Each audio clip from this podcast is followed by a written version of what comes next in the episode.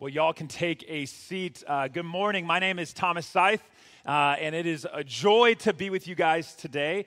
Um, something you should know about me, one of my, uh, I guess, f- most forming experience is that I am the youngest of three siblings. So I don't know if you are a younger sibling in the room, but you understand right? That, that it's like, yeah, you thought your family was done, but no, here I am, right? I'm joining this thing, uh, regardless of what the older siblings say. My brother is seven years older than me. Um, and so uh, he was much bigger than I am for most of my life. Um, and uh, I thought I could take him many times, but this is, I want to share just an example of how our relationship worked, right? I remember I was probably five, six, seven years old, and I remember playing, I, I had a Sega Genesis, which is a throwback. Okay, and I was trying to beat this game. Like, and I think it was like a Toy Story video game, and there was a certain level that I just could not get past. And I would try and I would try and I would try. And I would eventually go get my brother and say, Hey, could you like beat this level for me so I could like keep going? And he says, On one condition. And I was like, Anything. And he says, You have to lay on the ground and I'm going to sit on you the entire time I'm playing this. And I was like, that's, that's a fair deal. Okay, let's do this. And he would sit on me and beat the level. I'd be like, thank you, yes, thank you. Uh, and then he would go away. And I'm like, man, looking back, I'm like, older siblings, man. They got it good. They come like, and I have two children my own, and and it's like they come into the world, they get all the attention and pictures, right? And as the younger siblings come in, it's like just get in the car, we're going to soccer practice. Like, come on, right? And and, and I was like, there's got to be something. Like as I'm playing that game, and I'm like, there's got to be a better way to do this. When I got a little bit older, I remember I learned that there's this thing called player's guides, right? And you could actually just buy a book that tells you how to beat any part of a video game.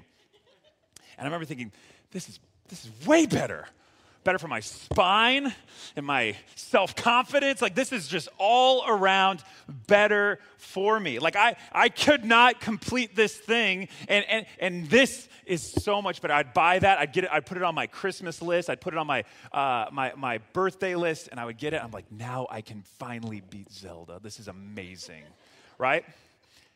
And what we're gonna be talking about today is two different ways that we can pursue life to the full. And Paul's going to argue that one is superior to the other. And so if you have a Bible, go to Romans chapter 7 and turn there. But if you remember last week, we talked about Romans chapter 6, which is all about offering your body to righteousness. You are no longer a slave to sin. And if you remember the commands of Jesus in John chapter 10, verse 10, remember, he says, I have come that I would give you life but not just life, life to the full. And, and what do we mean when we say life? What does Jesus say? He's talking about all of who we are our mind, everything we feel, even our very bodies, our experiences being aligned with the will of God. That is life to the full. For us to walk in complete unity with our Father to walk in the peace and the love and the joy of the Holy Spirit. Dallas Willard, who is a philosopher, says love, joy, and peace are the three fundamental dimensions of the fruit of the Spirit. To walk into fullness of life is to possess the love of God, to be able to experience it, to be loved by Him, and to experience the love of others, to have the peace of God which surpasses understanding to have the joy of the Lord, which exceeds all of our experiences. It's not dependent on what comes our way. To be people who are not anxious in an increasingly anxious world, that is life to the full. Now, if we are honest right now, that is not our experience. Can anyone relate to that? Where you're like, Man, okay, I, I see that. I see that Jesus says there's life to the full, but I haven't experienced that yet. Or worse, you've been trying as hard as you can and still fall short. Man, I've been, I, have been trying to read my Bible. I've been trying to follow the commands of God the best of my ability. I've been trying to do the right thing, and yet I'm still anxious, right? Even this morning, I lashed out or I got angry with my kids. I'm trying my best. Why is this not working?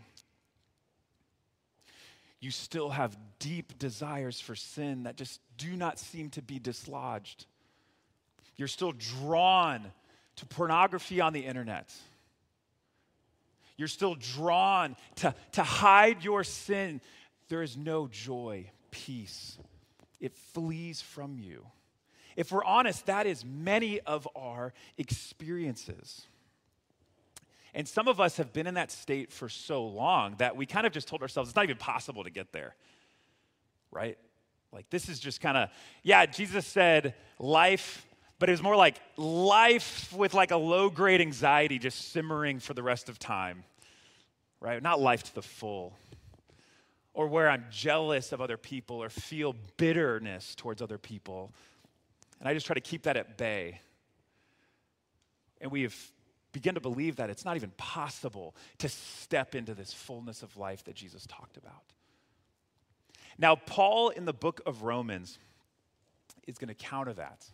And he's going to say there's two ways that we can pursue fullness of life. And that's what I want to talk about this morning. And my argument today is that fullness of life is found in the new way of the Spirit and not in following the old way of the law. Fullness of life is found in the new way of the Spirit and not in the new way of law. Because I think all of us want to be people who are a non anxious presence in this world, who possess fullness of life here and now and experience closeness with our God. So if you have a Bible, let's go to Romans chapter 7. And I read most of this passage. We're going to be in verses 1 through 13, but we're going to be hopping around a little bit within this section. And we're going to start with verse 7. And he says this What shall we say then? Is the law sin? May it never be. On the contrary, I would not have come to know sin except through the law. For I would not have known about coveting if the law had not said, You shall not covet. Now, here's my first point that I want us uh, to get today living under the law produces death. I've already stated that, and I want to argue that now for the next few moments. But first, I want to talk about what is the law. When Paul is referencing the law here, what is he talking about? And I think it's this right? It is the, uh, if you look at the first five books of the Old Testament, also known as the Torah, there are several commands given. Most scholars think it was written by Moses, but it outlines in, in Genesis, Exodus, Leviticus, Numbers, Deuteronomy, it outlines. There's all these com- commands given about how the people of God are supposed to live. If you go through and count every command that is given, there's north of 400 commands. That is the law in its entirety. It's summarized in the Ten Commandments have no other gods before me, no idols, no using the Lord's name in vain, keep the Sabbath, honor your parents, do not kill, do not commit adultery, don't steal, don't bear false witness, and do not covet. Jesus summarized it in two statements love the Lord your God with all your heart, mind, and soul, and love your neighbor as yourself. That's the law. And the law was given to Israel at a time when they were forming as a people. And remember, God had made a promise to Abraham I'm going to bless you, and so that you are a blessing to all nations. And the law was this list of commands given to make Israel stand out among all nations. Not to prove that they're better, but to shine and reveal God's blessing to the world. That is the law. Now, the, the Jews fell into a trap with the law. They went to the law for two different things that it was never meant to. The first one was for stability, and the second was for sanctification. They used the law and began to say, okay, if I can do the law, if I can perform the law, if I can be better than most at the law, that's how I know I'm okay. In fact, let me even add commands to the law to show how devoted I am, to show how righteous I am, to show how devoted I am to my God compared to other people. And they sought stability by the law. But they also sought to be sanctified by it. If I can just follow the law, I can take possession of fullness of life with the written commands of God. Now, pause. I want to bring it back here, bring it back to 2023 for just a second, because most of us, if I was to poll, is not tempted to, to, to print out the Old Testament law and put it on your wall and be like, I'm going to follow this, right? Like polyester, gone, right? Pork, gone. Like, you're, that's not your temptation. But we fall into a similar pattern where we look at the commands of God, not just in the Old Testament law, but also the New Testament commands given, and we rely on them for the same things we say, How is my relationship with God? It is measured purely by what I am doing for Him. You guys ever experienced that where you're, you're, okay, God is happy with me as long as I am doing this X, Y, Z. Cool, I'm shooting for a 30 minute quiet time. It was only five minutes today. That's like a C maybe. Like at least I was there. My roommate was not, he was sleeping in. Like, I got to be doing pretty good we can fall into measuring and boiling down our entire spiritual life to the commands that God has given us through Scripture.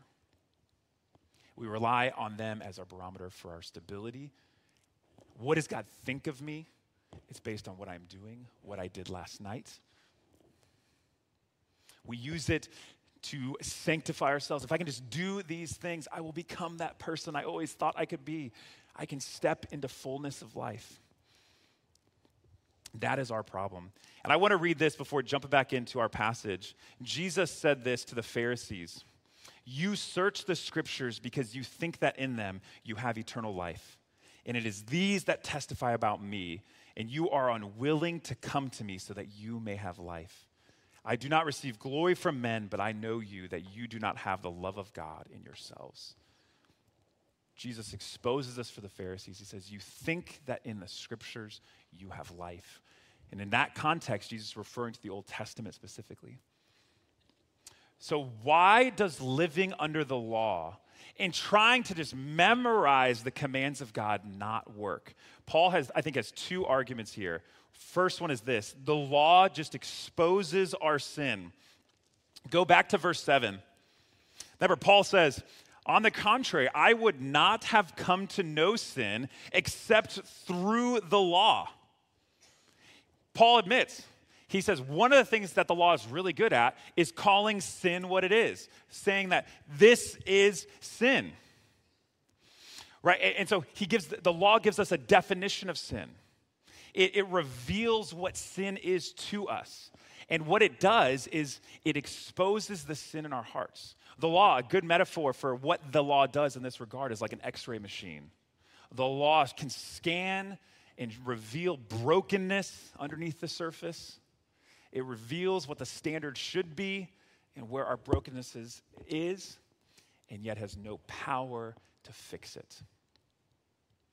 The law only exposes our sin.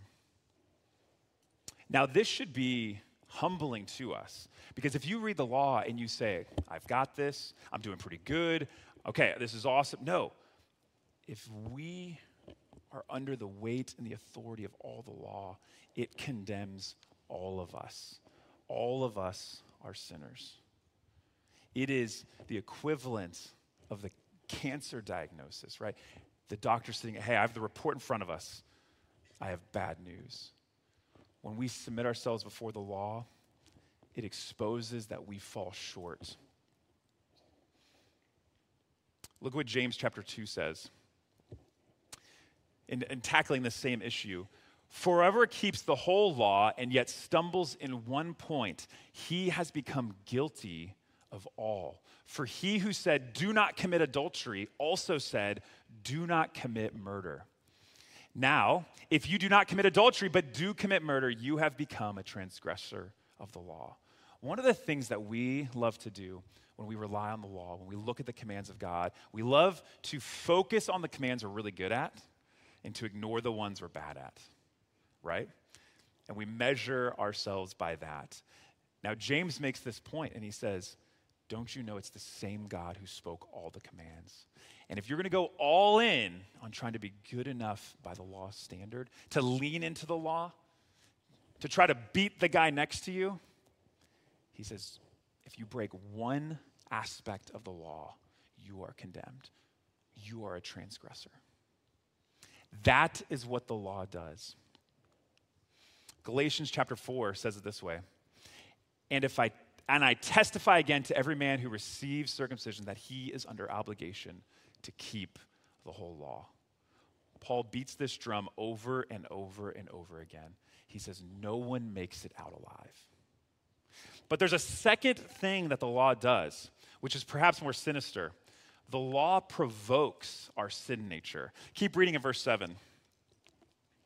Or verse 8, I should say. He says, But sin, taking opportunity through the commandment, produced in me coveting of every kind. For apart from the law, sin is dead. So there's something that, that is, Paul's pointing out. He says there's something about our very nature, our broken state, that when commands are far from us, like we're, we're like, we're not, we, we, we, we fail to daydream about what's possible. But as soon as a command is set before us, it provokes our sinful nature to disagree Verse 9 I once was alive apart from the law, but when the commandment came, sin became alive and I died. And this commandment, which was to result in life, proved it to result in death for me. For sin, taking an opportunity through the commandment, deceived me and through it killed me. Do you see what Paul's saying there? He says, not only does the law condemn us and exposes our sin, there's something in us that just rebels against the commands of God. When we are just given the commands of God, there's something in us that just says, no, I don't uh, fully believe that. We hear, yeah, thou shalt not make a graven image. And in, in the Jew's mind or whoever's mind, they would say, yeah, but what about, or they would say, okay, love your neighbor as yourself. And there's something in us that says, yeah, but who's really my neighbor? Like maybe just we all rebel. There's something in it, it provokes our sin nature. I was, uh, I was cleaning out my shed a few years ago, and it's this old like plastic shed that I got from uh, Home Depot, and uh, I, it, you know, kind of like some water and some other things got in there. It's kind of nasty. Um, but I had been in there many times, and I never really seen any bugs or anything while I was doing that. But as soon as I started cleaning it, like I like removed the lawnmower and I removed the shovel, all of a sudden I like found just like the nests of cockroaches just scurrying out and moving in every which way. And I start looking around. I'm like, they're everywhere. Like they're crawling. And it's like, why have I never seen this before? Right? And it's like, well, I've provoked, they were lying dormant, they were always there, but as soon as light started shining into that place, they were provoked, moving in every which way. Our sin nature, our brokenness, which is the, this propensity in us to pursue selfishness over the good of other people, to promote ourselves instead of the love of God, this propensity in all of us to pursue what is broken is provoked by the law. And Paul's trying to make the argument that when you rely on the law or the written commands of God, you're playing a losing game because it provokes your sin nature and condemns you. So, his conclusion in this point look what he says. He says, The written commands of God only bring us death on their own. I just want to highlight, look at verse, you don't have to turn here, but look at verse 4. He says, You also died to the law. Verse 5, we bore fruit for death. Verse 6, by dying to what's bound us. Verse 9, he says, We died. Verse 11, through the commandment, put me to death. His whole point here is the commands of God are holy, they're righteous, but they produce death within us. So I've been the youth pastor here for seven years, seven and a half years now. Uh, I've loved it. But being in ministry, you talk with people and you learn about their inner lives. And, and obviously, working with a lot of our guys, one of the most common things, and this is for all generations, not just youth, it's for college, but men struggle deeply with pornography. And I've sat with people who say, I don't want to do this anymore. I'm tired of being drawn to this. I've written scripture on the mirror, and I've, uh, I have people who tell me what to do, and I try to have this accountability software, but still, I cannot overcome this thing. And they discover this reality that the command itself cannot bring life. It sets the mark of holiness, it's good and from God, as Paul will later say, but it is powerless to save. So many of us, when we tackle our sin, when we want to step into fullness of life, we rely simply on the memorized commands of God in the same way that the Jews were, were tempted to rely on the law. And we say, I'm just going to like grit it out. I'm going to put like scripture everywhere. And I'm just going to try harder. I'm going to do my best.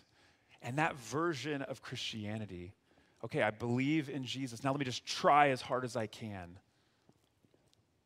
Does not produce fullness of life. And that, that weight burdens you. And I think some of us in here have that burden. Man, I've been a believer. I came to faith. Maybe it was at a VBS or youth camp. And that burden of why am I not kicking this thing? Why am I not? Why am I so anxious?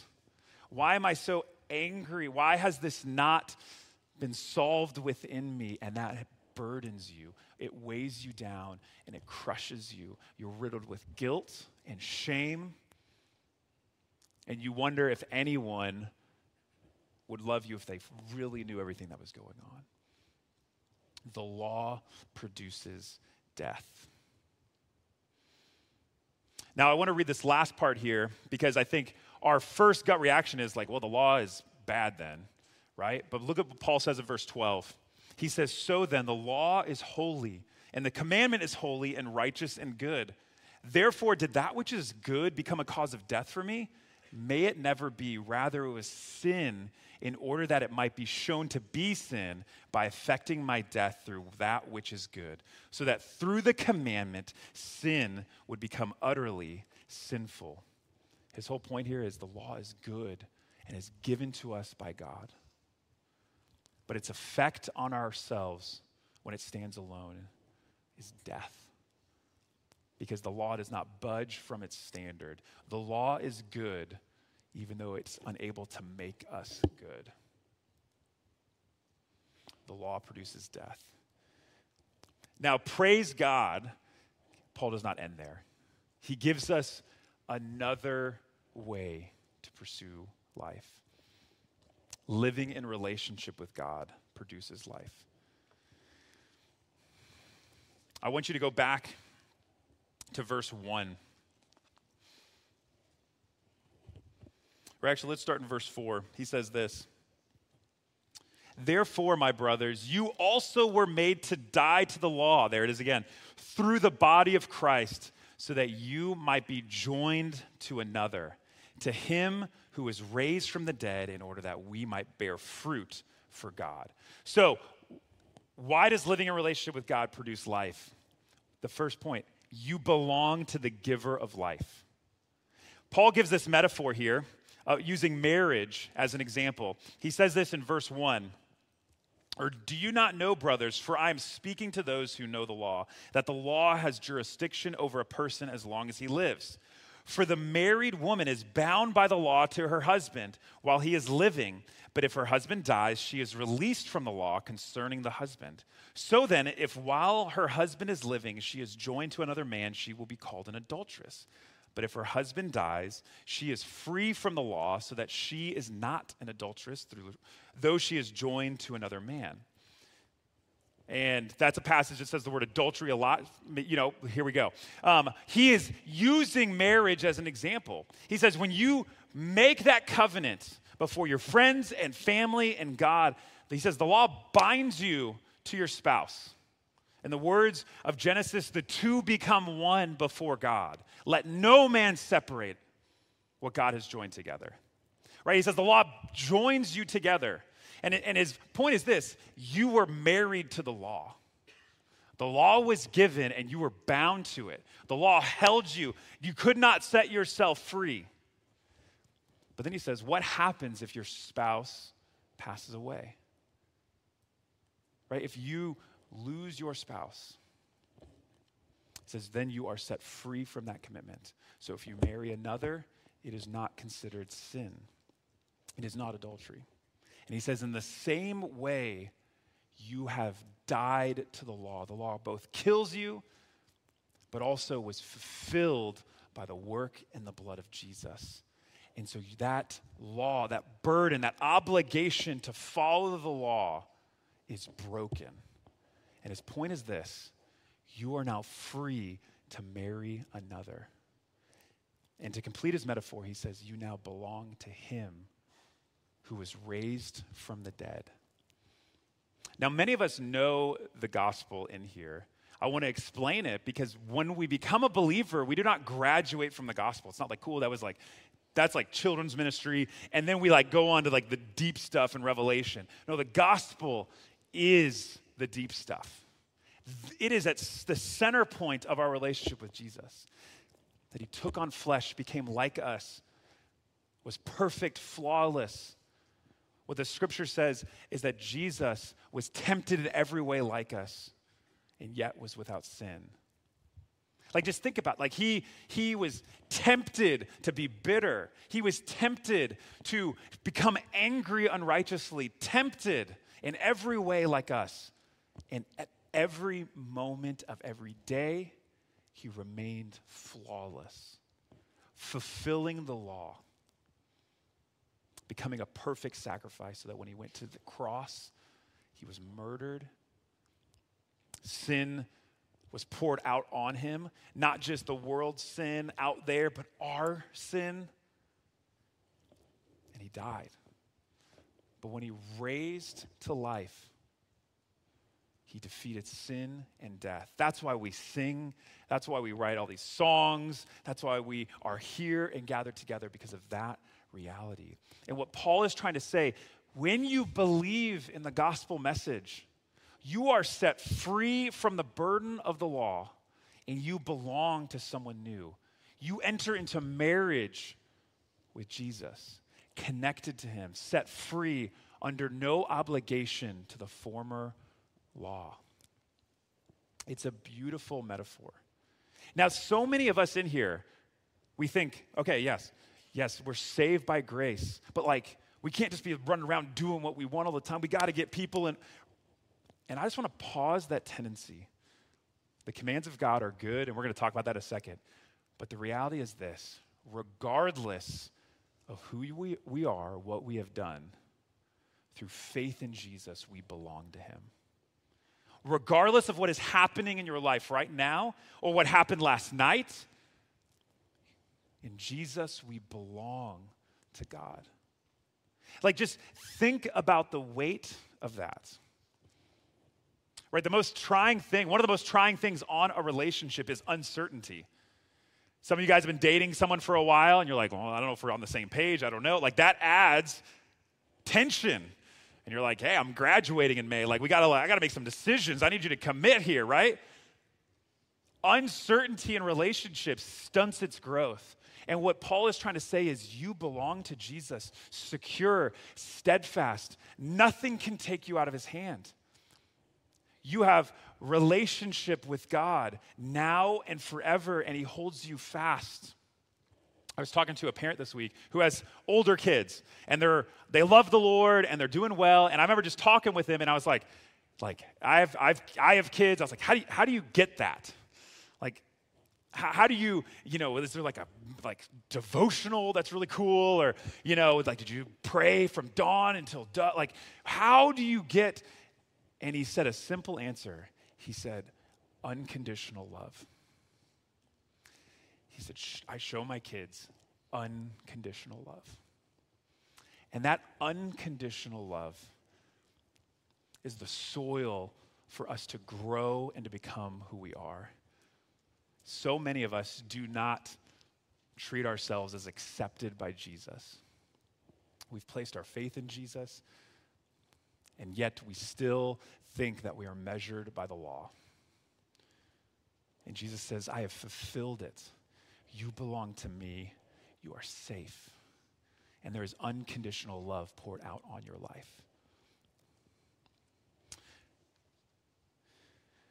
What does it mean to belong to Jesus? I just want to highlight three different passages here. Our sins are paid for. Look what 1 Peter 1 says.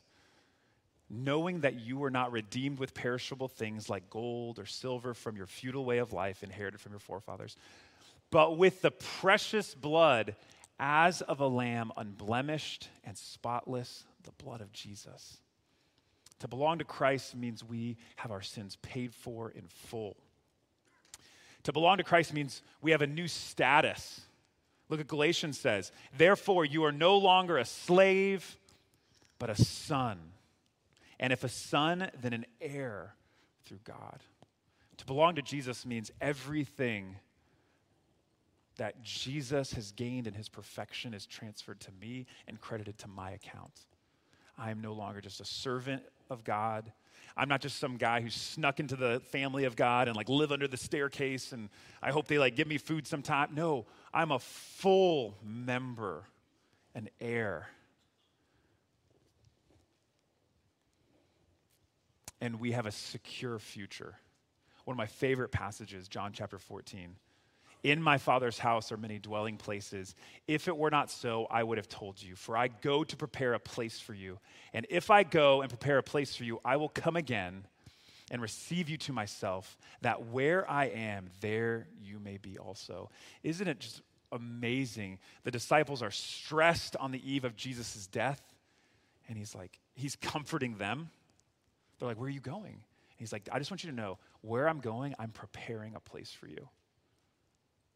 Just like a parent prepares the room of a child that they know is coming into their family, God prepares a place for us.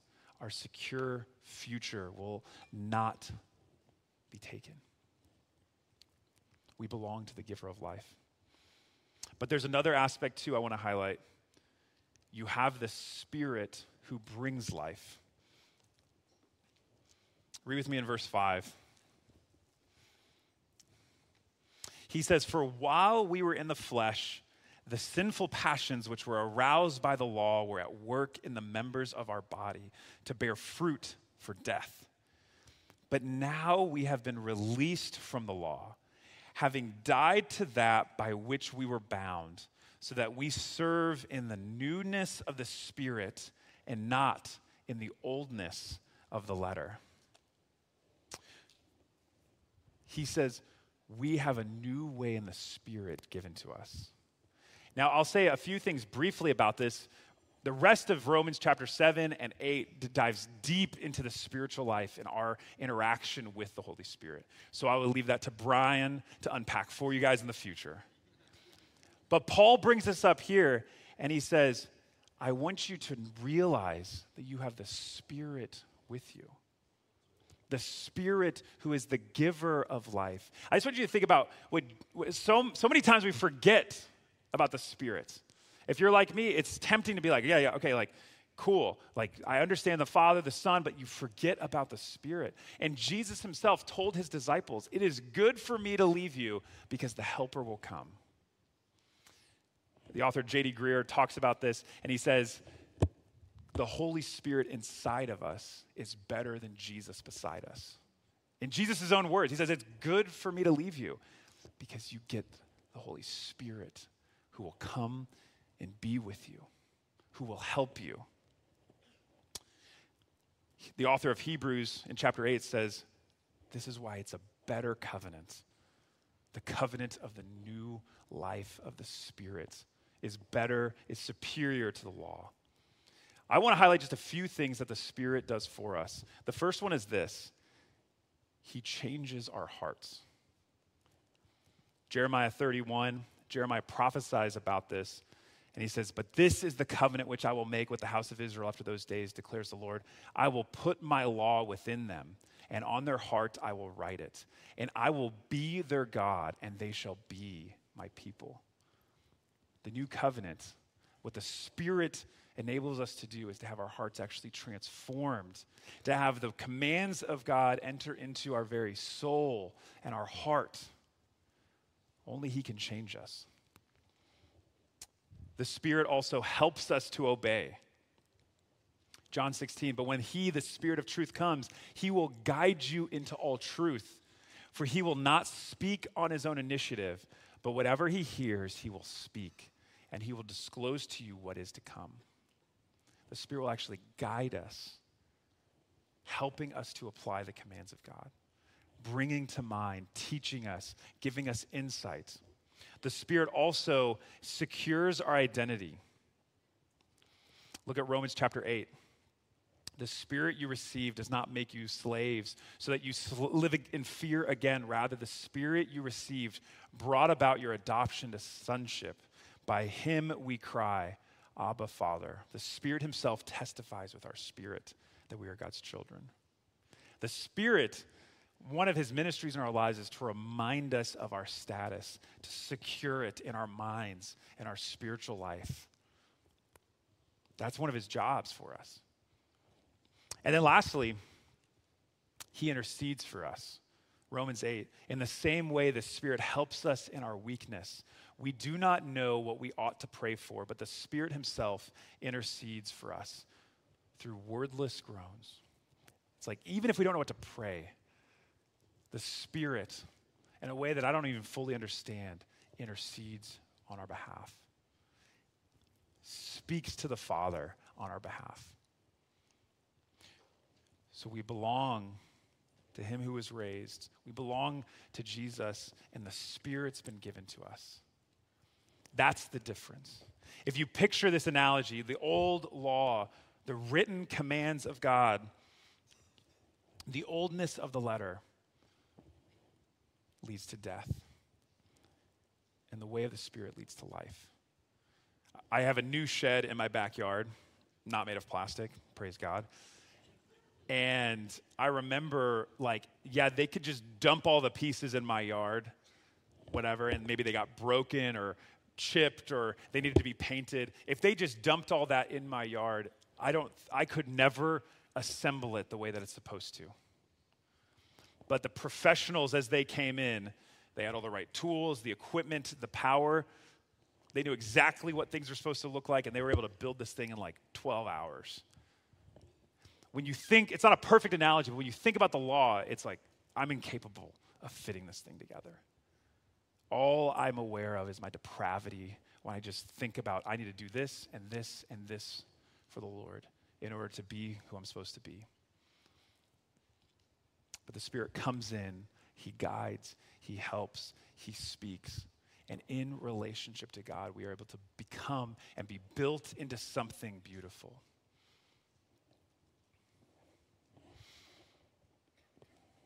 So I want to close with a couple application points here.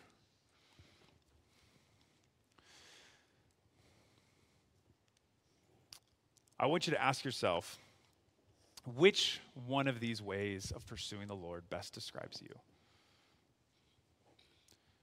Life in the Spirit, in relationship with God?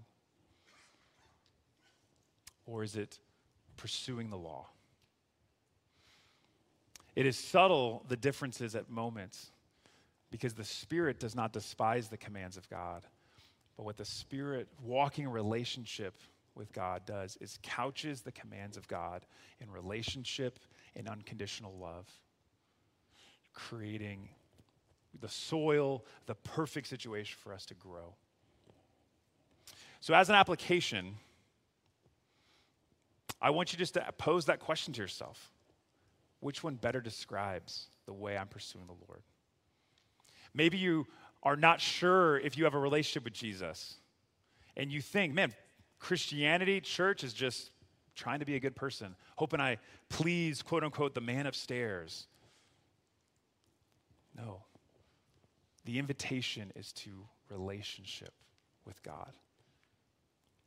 It is a better way. Many of us need to repent of looking to the law for life. We've let that mindset, we just try to do better. And we say, I need to repent of that. I need, just need to create a time and a place to meditate on the reality of what Jesus has done for me. I, need to, I just need to sit in the identity. As we sing songs, I just need to meditate on the reality of my security in Jesus Christ whatever your next step is, what I want you to do as we sing this last song is just ask the Lord for help. Think through and say, Father, help me to walk in relationship with you. Because I've been set free from the law. So, if you would, let's bow our heads together and let's pray.